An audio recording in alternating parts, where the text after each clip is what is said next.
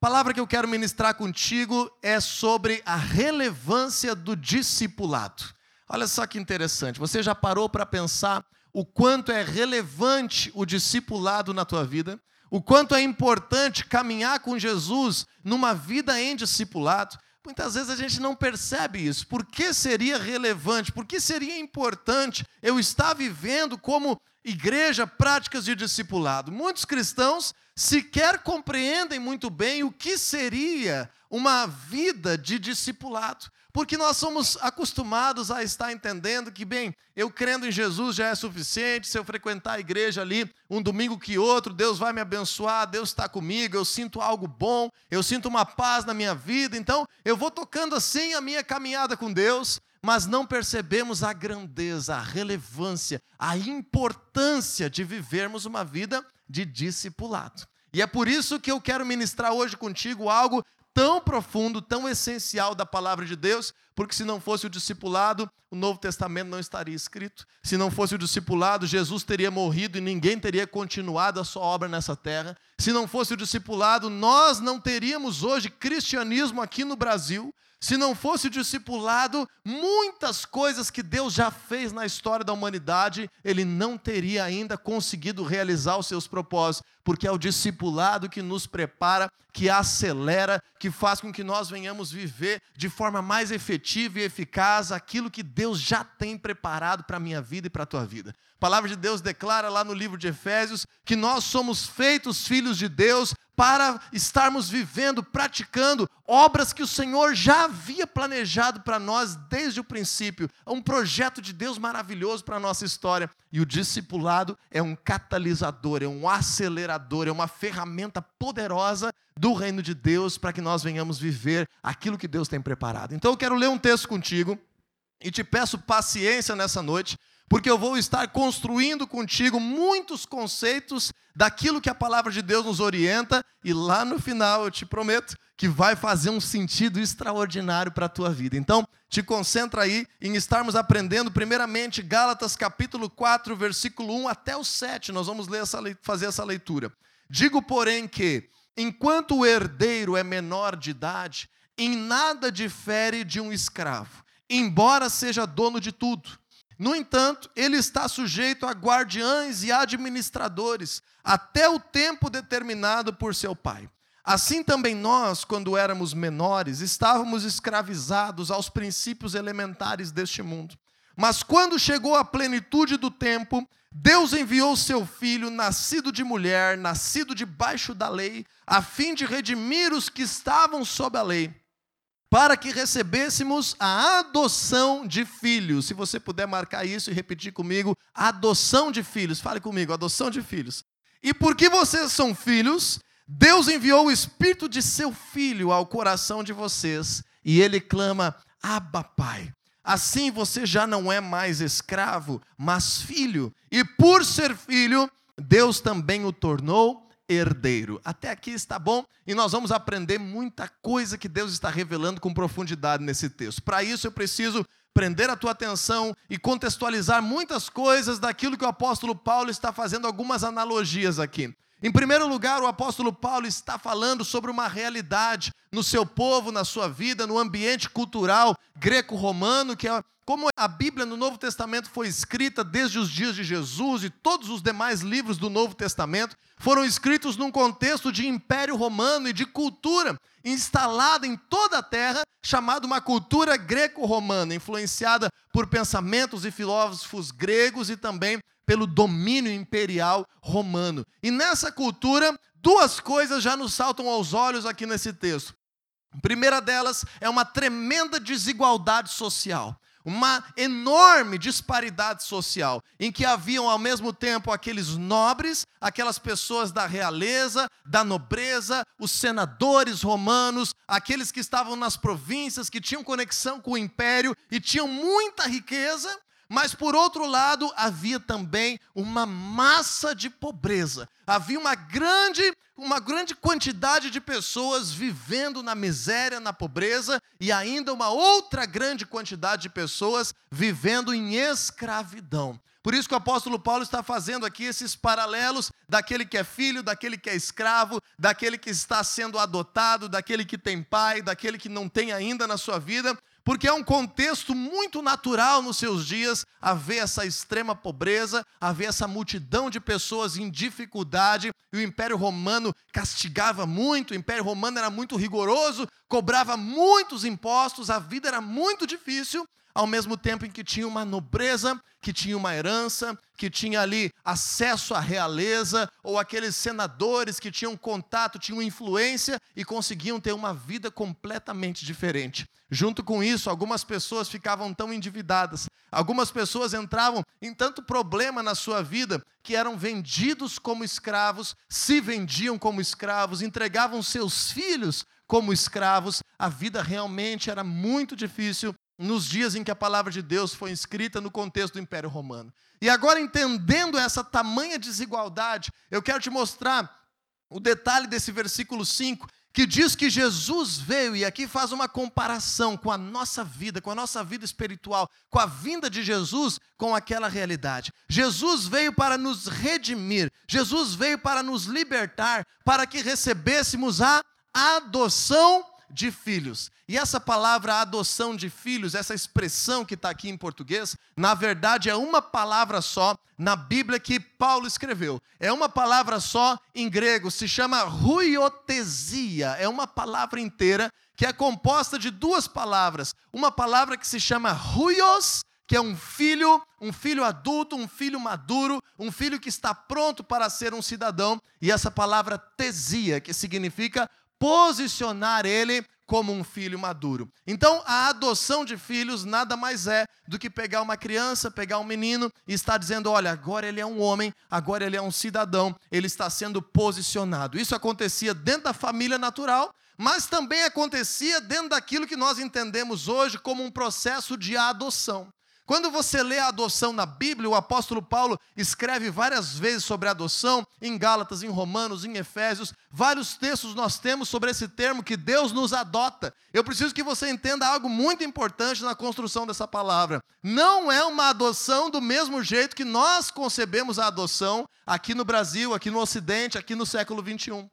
Quando nós entendemos a adoção, o que, que normalmente nós imaginamos? Uma criança que foi, quem sabe, abandonada por seus pais, um bebezinho que ficou órfão, uma criança que, quem sabe, os seus pais sofreram um acidente, então ela ficou órfã agora e tem, alguém tem que assumir a sua guarda, a sua tutela, os seus cuidados, ou alguém que não tinha condição, estava numa vida difícil, na criminalidade, nas drogas, não tinha como criar essa criança, entrega essa criança para adoção. E nós imaginamos a adoção isso como se fôssemos pegar um bebezinho, uma criança que não tem pais e dar um destino para essa pessoa. Biblicamente, não é disso que o apóstolo Paulo está falando. E agora eu quero te mostrar o que, que isso significa biblicamente. Havia um processo conhecido de adoção romana. E o que, que significa isso? Quando aquelas pessoas da classe alta Aquelas pessoas da nobreza, da realeza, aquelas pessoas com acesso a recursos, com herança, com acesso ali à realeza, ao império, essas pessoas muitas vezes não tinham um herdeiro. Ou não tinham o herdeiro que gostariam de ter. Das duas, uma. Ou aqueles homens não haviam gerado filhos homens, para herdarem o seu negócio, os seus, os seus valores, a sua história, o seu destino, ou então os seus filhos não quiseram assumir os seus negócios, ou até mesmo eles não tinham conseguido gerar filhos. Então era muito comum, havia no ar, na época de Paulo, em todos os povos, esse senso de adoção. Que aquele homem nobre, aquele homem rico, aquela pessoa influente, quem sabe ia lá agora na sociedade, lá agora naqueles que estavam vivendo uma, uma vida difícil, podia até mesmo ser um escravo que estava lá no meio da sociedade, ou até mesmo em contato com essas pessoas, e agora poderia ser feita uma proposta em que aquele homem nobre, rico, não tinha herdeiros para a sua herança, não tinha quem desse continuidade ao seu legado, ia procurar alguém para ser adotado e assumir aquilo que ele havia para deixar, aquilo que ele tinha para deixar. Está entendendo isso? Então, na verdade, era um negócio bom para todos. Era um negócio que acontecia entre as famílias. Aquele homem rico negociava com o pai, com a mãe daquele menino, daquele jovem agora formado, um processo de adoção para a sua casa, para uma nova vida, para uma vida completamente diferente. Então agora imagine como que também na sociedade que vivia em dificuldade, que vivia em pobreza, que vivia em necessidade, era um sonho para a família. Quem sabe, meu filho, um dia alguém da nobreza, alguém da realeza, alguém do Senado romano pode te escolher e pode te adotar. Então não eram crianças que eram adotadas, eram jovens que se mostravam inteligentes, sábios, proeminentes, obedientes, promissores na sua vida. Então aqueles jovens que desejavam ser adotados, eles já cresciam se dedicando ao máximo, aprendendo ao máximo, tentando ao máximo ser notados, para que pudessem realizar o seu sonho de ter uma história diferente de ter um destino diferente. Não é como hoje, que nós temos tantas oportunidades de construir a nossa vida. No, no Império Romano não era assim. Então, de repente, vinha aquele cidadão nobre, chegava na tua família e dizia: Olha, eu escolhi adotar o teu filho. Que alegria! Que alegria para todas as partes, porque um encontrou o herdeiro que lhe faltava, e o outro disse: Ele vai poder agora trilhar o caminho que eu não trilhei. O meu filho vai ter uma história, o meu filho vai ser alguém importante na sociedade, o meu filho vai crescer. E esse era o conceito de adoção. Para você ter uma ideia, os romanos desprezavam as crianças. Os romanos, eles tinham um desprezo por aqueles que ainda não eram crianças. Porque se não vingasse, se não se tornasse alguém proeminente, os pais tinham autoridade de matar os seus filhos. Os pais tinham autoridade de condenar os seus filhos pelos seus erros. Havia sempre uma expectativa de que houvesse uma sucessão forte. E nesse conceito, nesse ambiente de certa crueldade, nessa grande desigualdade social, alguém que era até mesmo um escravo um jovem com potencial poderia ser adotado para uma família nobre. É disso que o apóstolo Paulo está falando. Essa ruiotesia é posicionar uma pessoa que não estava naquela posição no lugar agora do filho, do herdeiro, daquele que seria o sucessor de algo grande. Em grego nós temos muitas palavras para a palavra filho, não é como em português que tudo é filho. Em grego, um bebezinho é uma palavra, um jovenzinho, uma criança pequena é outra palavra, um adolescente é outra palavra, e um filho que já é agora capaz, adulto, já tem maturidade, é a palavra ruios. Esse é o filho que era procurado para ser adotado. Com esse panorama em mente, agora pensa comigo. Quando acontecia esse processo de adoção, esse menino chegava nessa casa, ele tinha um novo nome, ele tinha uma nova vestimenta, ele tinha agora uma nova família, suas dívidas do passado eram todas perdoadas, a sua história não era mais levada em conta, agora tudo aquilo era novo, ele tinha uma nova história e, inclusive, tinha os mesmos direitos, a mesma herança de qualquer outro filho natural legítimo daquela família que o adotava. Nesse sentido, a adoção romana era algo muito sério. E quando essa pessoa agora vinha para essa nova família, ela tinha uma nova história. Ela tinha completamente uma transformação naquilo que ela poderia esperar da vida. Consegue entender isso até agora, gente? Está fazendo sentido para você? É disso que o apóstolo Paulo está falando. Porém, se por um acaso esse menino ainda não tinha idade para estar desfrutando dos negócios do seu novo pai, da sua nova família, é o que está escrito no versículo 1. Vamos ver ali, Gálatas 4:1. Diz assim: Digo, porém, que enquanto o herdeiro é menor de idade, em nada difere de um escravo, embora seja dono de tudo. Essa é a famosa tutoria que acontecia nas famílias. Um menino antes dos 14 anos não tinha voz para nada, não tinha direito nenhum, não tinha poder de decisão nenhum, não tinha luxo nenhum. Paulo está dizendo, mesmo alguém que é um herdeiro de muita riqueza, enquanto ele é menor de idade, a vida dele em nada difere de um escravo. Se ele desobedecer, o pai dele pode matar ele. Se ele não se comportar, ele pode perder a sua vida, ele pode ser excomungado de casa, ele pode ser mandado embora, ele pode enfrentar muitos problemas. Enquanto ele é menor de idade, a vida dele e a vida do escravo é igualzinha. Do que, que Paulo está falando aqui? E agora eu quero te mostrar algo poderoso biblicamente. Deus teve uma história construída com o povo de Israel. E com esse povo, Deus já prometeu uma herança. E Paulo está explicando que eles, judeus, são filhos nascidos na casa do rei. Só que são filhos nascidos na casa do rei que estavam vivendo como menores de idade. Porque a lei, e vamos resumir aqui, todas as diretrizes do Antigo Testamento na tua Bíblia, aquelas imposições, aqueles mandamentos, aquelas obrigações legais que podemos resumir lá nos cinco primeiros livros da Bíblia, no Pentateuco, como a lei de Moisés, que veio a partir da libertação do cativeiro, do Êxodo, nós agora entendemos espiritualmente que se torna um fardo sobre as pessoas. A lei, o legalismo, a religiosidade impede que as pessoas venham desfrutar do verdadeiro projeto que Deus tem preparado. Está conseguindo me entender isso? Volta um pouquinho agora no livro de Gálatas, capítulo 3. Vamos ver juntos ali, voltando aí na tua Bíblia, livro de Gálatas, no capítulo 3.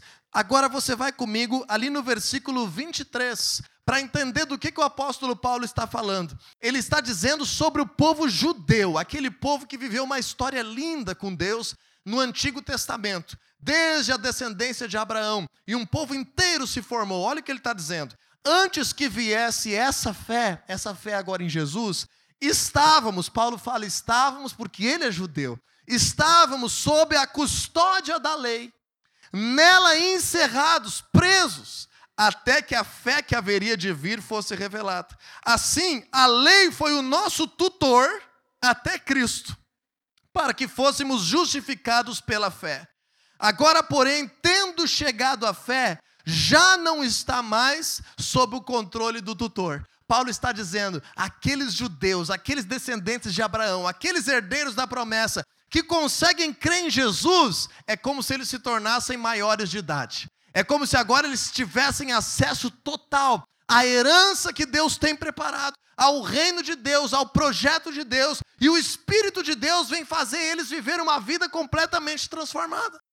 Mas o oposto também é válido. Aqueles judeus, aqueles que são descendentes de Abraão, que carregam a promessa, que ainda não creem em Jesus, é como aquela criança menor de idade que está vivendo na casa da realeza, mas está limitado, vivendo como um escravo vivendo como alguém controlado. E é isso que a lei e a religiosidade acabou causando na vida de todo o povo judeu e na vida de tantas pessoas hoje que vivem debaixo do jugo da religiosidade. E agora o que que Paulo nos ensina e o que que nós temos que aprender uma segunda verdade cultural. Quando chegava o dia em que esse menino, agora obediente, esse menino aprovado pelos seus pais, aprovado pela sua família, iria se tornar um cidadão romano, quando ele fazia 14 anos de idade. Quando um menino fazia 14 anos de idade, iria se tornar um cidadão romano, havia uma cerimônia chamada toga virilis. Se você colocar no Google, você vai conseguir aprender bastante sobre isso. Toga virilis. Era o dia, o dia em que ele colocava uma veste que mostrava que ele era um homem feito uma toga da sua virilidade, um momento em que ele colocava a roupa de homem, literalmente é isso que significa. Então havia uma cerimônia, imagina comigo agora, você aí, rapaz que tem 13, 14 anos, 15, imagina a vergonha que eles passavam. Havia uma cerimônia no meio da rua, vinha lá os pais, os tios, os homens da família, faziam uma roda na, na volta daquele menino que fez 14 anos, tirava dele a roupa de guri dele. uma roupa de menino, deixava ele lá sem roupa mesmo, e traziam agora a roupa de homem sobre ele, que era uma toga, era uma veste de outra cor, de outro jeito, aquelas roupas romanas, sabe, que vem uma uma bata por cima e tem um outro pano por cima do ombro, assim, bonita, daqueles filmes dos cidadãos romanos. Um menino de 14 anos passava por essa cerimônia. Ele era agora mudado na sua vestimenta. E a sua nova vestimenta, quem olhava na rua um menino que tinha vestimenta de homem, dizia: Olha, esse aí já passou por toga virilis, eu posso fazer negócio com ele, eu posso comprar um negócio dele, eu posso vender algo para ele, ele já é um herdeiro. Agora passava por um menino, podia ser grandão, podia ter barba e tudo, mas não estava com a roupa de homem feito, diziam: Não, esse ainda é menino esse ainda está na tutoria, esse ainda está vivendo sem ter uma independência. Para tu ter uma ideia, um menino de 14 anos de idade, preste atenção comigo, já vai fazer sentido para ti. Um menino de 14 anos de idade passado pela toga virilis, ele podia casar, ele podia abrir um negócio, ele podia comprar uma terra, ele podia desfrutar dos recursos que o pai liberasse para ele. Então ele agora era um cidadão romano como qualquer outro. O que, que nós entendemos em toda essa analogia que Paulo está fazendo? Enquanto nós não cremos em Jesus, mesmo que nós estamos escutando a palavra, mesmo que nós sabemos dessa herança, mesmo que sabemos as histórias sobre Deus, mesmo que nós estamos dentro da igreja, mesmo que nós temos uma religião, enquanto nós não cremos em Jesus, nós não temos uma posição de um cidadão no reino que desfruta da sua herança, que faz negócio, que expande, que tem autoridade, que pode agora atuar com liberdade nessa vida. Agora preste atenção comigo que está em Gálatas capítulo 3, versículo 26. Paulo estava falando dele como um romano, como judeu ao mesmo tempo. Paulo era judeu e cidadão romano, então ele estava falando o que ele entendia. Ele era um judeu que tinha toga virilis. Agora ele está falando aos Gálatas que, como nós não somos descendentes direto do povo judeu, mas estamos agora num contexto diferente, que podemos crer em Jesus. E ele diz no versículo 26: todos vocês são filhos de Deus mediante a fé em Cristo Jesus. E que palavra é essa, filhos? Ruios. Um filho legítimo, herdeiro, um filho agora que pode ter acesso a tudo da casa do seu pai. Ele está dizendo: todos são filhos de Deus quando creem em Jesus. Versículo 27. Pois os que em Cristo foram batizados de Cristo se, que está escrito na tua Bíblia, revestiram. Aqueles que em Cristo foram batizados, de Cristo se revestiram. O que, é essa analogia que Paulo está falando? Olha que lindo esse texto e que profundo. Quando nós nos batizamos, espiritualmente, Deus vem e diz: Esse agora é um filho que tem acesso a todos os recursos do meu reino. Ele agora ganha uma nova vestimenta. Aqueles que em Cristo se batizaram, de Cristo se revestiram. Isso aqui não é uma analogia espiritual, transcendente, invisível. Paulo está falando sobre o cidadão que precisava ter uma nova roupa para poder desfrutar da herança da sua família.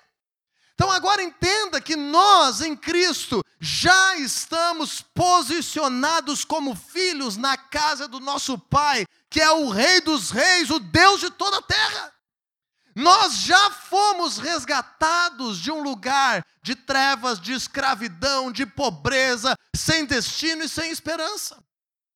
Abra comigo, deixe marcado aí, nós já vamos voltar em Gálatas. Abra comigo, por favor, o livro de Colossenses, capítulo 1, versículo 13. Para você entender um pouco melhor ainda esse conceito, Paulo escreve uma outra carta para uma outra igreja, mas eu creio que nessa mesma intenção, nesse mesmo conceito. Em Colossenses 1,13, preste atenção, você comigo que crê em Jesus como eu, você que está crendo em Jesus para uma vida extraordinária, para um projeto grande. Paulo está dizendo o seguinte: pois ele nos resgatou do domínio das trevas e nos transportou para o reino do seu filho amado. Veja como que é interessante o que acontece espiritualmente na nossa vida quando nós nos convertemos a Jesus. Está dizendo que Deus faz o quê? Ele nos tira do ambiente espiritual que nós estávamos, ele nos tira de um domínio de trevas, ele nos remove de um lugar de escravidão, Deus nos tira de um lugar de falta de esperança, de não ter destino. A conversão não é colocar um remédio no machucado. A conversão não é consertar aquele dia, aquele problema e continuar tudo em ambiente de trevas. Não aceite isso na tua casa, não aceite isso na tua vida. Não é isso que significa ser filho de Deus. Não é isso que significa servir a Deus. Não é eu receber ali um copo d'água e continuar no sofrimento. O que está dizendo em Colossenses 1,13? Deus nos resgata, Deus nos retira, Deus nos transporta de um domínio de trevas para o reino do seu filho. E agora, nesse sentido, somos feitos filhos de Deus. Somos feitos filhos do Rei dos Reis, do Deus dos céus e da terra. Fazemos parte da realeza. Paulo está dizendo: o Espírito de Deus faz ruiotesia conosco. O Espírito de Deus nos adota como filhos, nos escolhe, nos resgata, corresponde àquilo que nós esperávamos e nos posiciona numa nova casa. E com isso nos dá uma nova identidade. Com isso, as nossas dívidas espirituais são canceladas. Com isso, nós temos agora um novo destino. Com isso, nós temos agora uma nova herança, uma nova forma de viver. Estamos num novo lugar, estamos posicionados como filhos de Deus. Se você crê em Jesus, esse é o teu destino biblicamente. Agora veja que interessante, quando nós voltamos ali para o livro de Gálatas, no capítulo 4, só que agora no versículo 6, diz assim: E porque vocês são filhos, Deus enviou o Espírito de seu Filho ao coração de vocês, e ele clama, Abba, Pai a primeira coisa que entra em consciência na tua vida e na minha vida, quando nós cremos em Jesus, é que o Deus dos céus e da terra, antes de nós termos acesso à sua grandeza, precisamos saber que Ele é o nosso Pai. Precisamos saber que o Senhor quer que façamos parte da sua família, que nós venhamos ter agora uma nova identidade, um novo pertencimento. Nós fazemos parte da família de Deus. Essa expressão Abba vem do aramaico, que é muito parecido também com outras línguas semíticas, como no hebraico, Abba é um, um B mudo, mas acaba as crianças falando Abba igual. E eu achei muito interessante quando fomos a Israel da última vez, em 2018, estávamos passando na rua e tinha lá uma família tradicional judaica e um monte de crianças atrás junto, e de repente uma criancinha vinha correndo, e nós éramos estranhos ali, e vinha meio perdida, de uns 5, 6 anos, e vinha correndo um pouquinho mais longe dos seus pais, e vinha gritando lá, Abá! Abá! Abá! E chegava perto do seu pai. É a palavra mais comum que uma criança judaica pronuncia, é Abba, Pai. Abba é uma expressão de reconhecer o nosso Deus como Pai. É uma palavra daquela criança que quer estar com seu pai. Inclusive dizem que essa é a primeira palavra que um bebê consegue pronunciar. Primeira palavra que um bebê consegue pronunciar é chamar o seu Deus de Pai. Bebezinho, primeiras palavras que ele vai dizer é Abba. primeiras palavras que um bebezinho fala é pai em hebraico, que é também o jeito que o nosso Deus quer ser conhecido por nós. Mas agora entenda comigo algo muito interessante, não perca a tua atenção. Quando nós estamos nessa casa, para nós nos tornarmos o herdeiro que Jesus quer que nós sejamos, para que nós venhamos ativar propósitos grandes de Deus para a nossa vida, para que nós venhamos enfrentar os inimigos, acessar a nossa herança, construir um legado, continuar os negócios do nosso Pai, sermos homens e mulheres honrados nessa terra, que dão sequência aos projetos grandes desse nosso Pai extraordinário. Basta para nós, simplesmente, como uma criança pequena, conhecer o nosso Deus e chamar Ele de Pai, só isso é suficiente para vivermos uma vida extraordinária, de um chamado poderoso, de uma herança riquíssima que nós temos acesso? Não. Este é o começo, mas isso não é o tudo.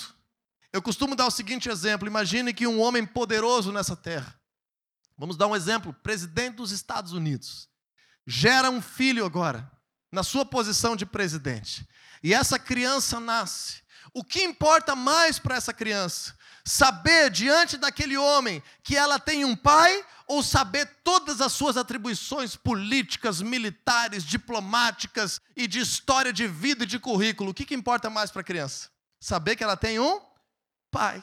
Mas conforme ela cresce, vai ser completamente determinante no seu futuro e na sua história se ela souber quem é o seu pai, a grandeza dele, a sua herança, o seu legado, o seu chamado, vai mudar tudo na história dessa criança. De que ela saiba a grandeza de quem verdadeiramente é o seu pai, conforme ela cresce. E é exatamente nesse ponto que eu quero chegar contigo. Paulo está dizendo que os judeus, aqueles que já sabiam sobre Deus, eles tinham uma realidade diferente. Se você vê lá na Bíblia, desde a lei, desde quando Moisés instruiu o povo, os pais de família, eles tinham a incumbência de ensinar os seus filhos sobre Deus, de ensinar tudo, ensina as promessas de Deus, ensina a história sobre Deus, ensina quem Deus é, ensina sobre a criação, ensina sobre Adão e Eva, ensina sobre a libertação do Egito, fala sobre Abraão, Isaac e Jacó. Toda criança judaica é instruída, especialmente nos tempos bíblicos. Dizem que até os 5, 6 anos de idade, toda criança judaica já sabia, nos tempos bíblicos, a recitar, a cantar os 150 salmos. Dizem que as crianças, na sua tenridade, primeira coisa que aprendiam dos seus pais não era matemática, não era coisas difíceis e letradas, ou, ou de literatura mais pesada, mas era de fato as histórias sobre Deus. Então, no contexto judaico, Paulo está dizendo: nós já estamos nessa casa, a lei está aqui sobre nós, nós somos religiosos, precisamos de Jesus e vamos viver o que Deus tem para nós. Mas agora pensa comigo: você e eu somos daqueles que estavam sob o domínio de trevas. Você e eu, dificilmente algum de nós cresceu sendo desde criança instruído sobre Deus, conhecendo sobre Deus, as suas histórias, as suas promessas, a sua palavra. Nós éramos mais parecidos com aquele menininho que estava lá no ambiente romano vivendo uma vida sem esperança, uma vida destinada ao fracasso, quem sabe endividada, quem sabe sem entender nem por que veio ao mundo. Agora imagine esse menino é você. Imagine essa criança é você, esse jovem é você, que de um dia para o outro é colocado na casa da realeza. Imagine você.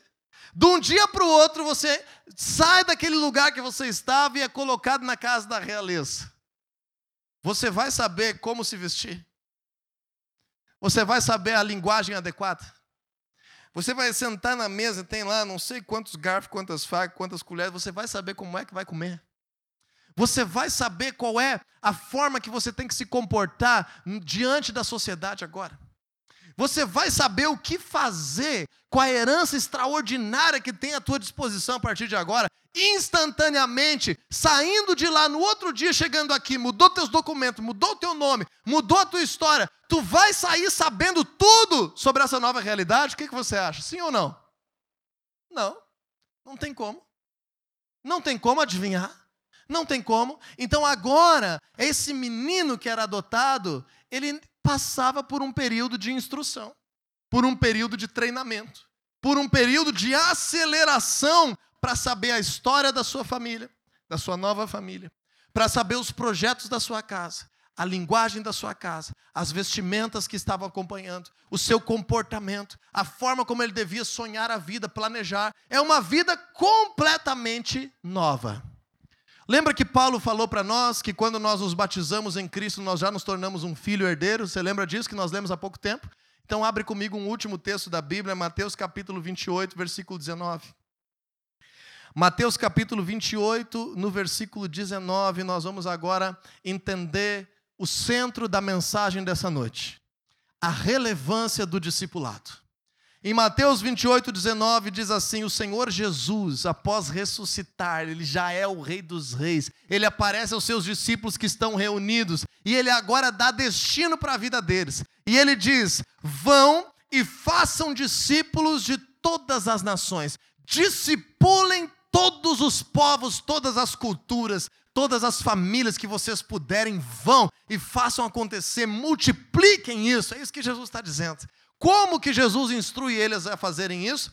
Ele diz: batizando-os em nome do Pai, do Filho e do Espírito Santo. Como é que Paulo nos ensina lá em Gálatas? Quando nós cremos em Jesus, somos batizados e temos acesso a uma nova vida, já somos filhos e já somos herdeiros.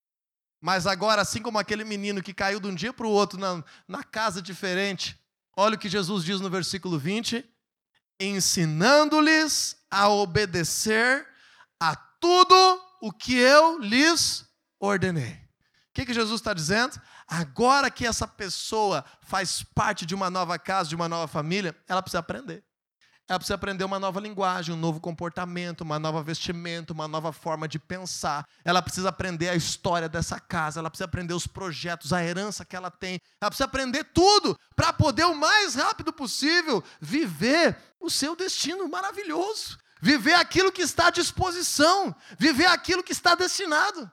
E agora, como eu traduzo isso para ti com as palavras de Jesus e esse contexto que Paulo está explicando?